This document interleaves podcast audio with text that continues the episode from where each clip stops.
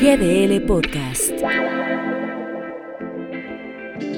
Queda claro que los semáforos epidemiológicos son solo un discurso y las cifras, desde el principio y, por cierto, cuestionadas, solo un reflejo de que el COVID-19 sigue con presencia en México y aun cuando se está vacunado, hay casos que han tenido que hospitalizarse, incluso en terapia intensiva.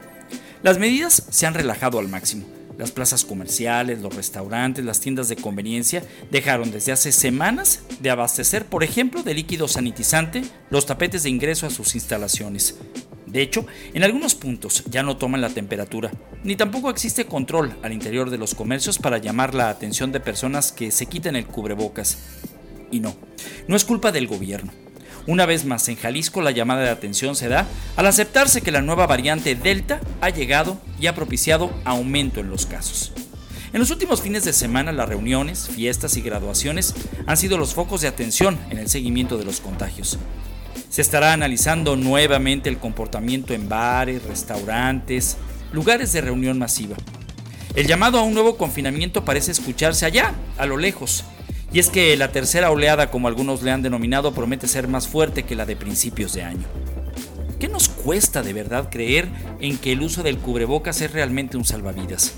¿En qué momento alguien rompió la regla de la sana distancia o dejar de lavarse las manos constantemente? ¿A qué se debe que fuimos arrastrados por eso que nos dejó incertidumbre, enojo y pérdida el año pasado? Y es que sí, han pasado 15 meses y parece que no entendemos o no queremos entender que el padecimiento llegó para quedarse y que la vacuna no inmuniza, protege y aún así no es garantía de que el contagiado pierda la vida. Solo basta ver las redes sociales de los conocidos. Ya no es echar culpas a los que se fueron a la nieve, a los que se fueron de fiesta o a quienes estuvieron en un bar.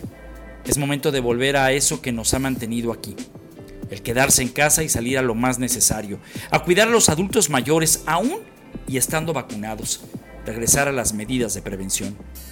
Comienzan las historias a estar presentes en nuestros grupos de WhatsApp, pedir oración por un cercano que ha contraído el bicho, buscar un tanque de oxígeno o recomendar un médico. Palabras como oxímetro, termómetro, paracetamol comienzan a ser de nueva cuenta escuchadas, leídas, compartidas. No, no es un mensaje alarmista ni tampoco de confrontación. No es momento de analizar qué pasará con el gobierno y la toma de decisiones. Toca ya tomar conciencia en el 2.0 que representa este nuevo anuncio de embate de un virus que ha mutado y cuya variante, presente en otros puntos del mundo, también ha generado enseñanzas. Se dejan atrás las anécdotas del chip, de que te saquen el líquido de las rodillas o que necesitas comprar cientos de rollos de papel higiénico. Este es un aviso de que si la libraste el 2020 y la mitad de este 2021, no significa que eres inmune, sino por el contrario. Estás expuesto ahora a otra versión del virus que ha generado la muerte de millones de seres humanos alrededor del mundo. Chihuahua, Puebla, Baja California Sur, Ciudad de México y ahora Jalisco se basan en sus propios números y no en un semáforo. Pero al final, usted y solo usted decide qué hacer con su propia vida. GDL Podcast.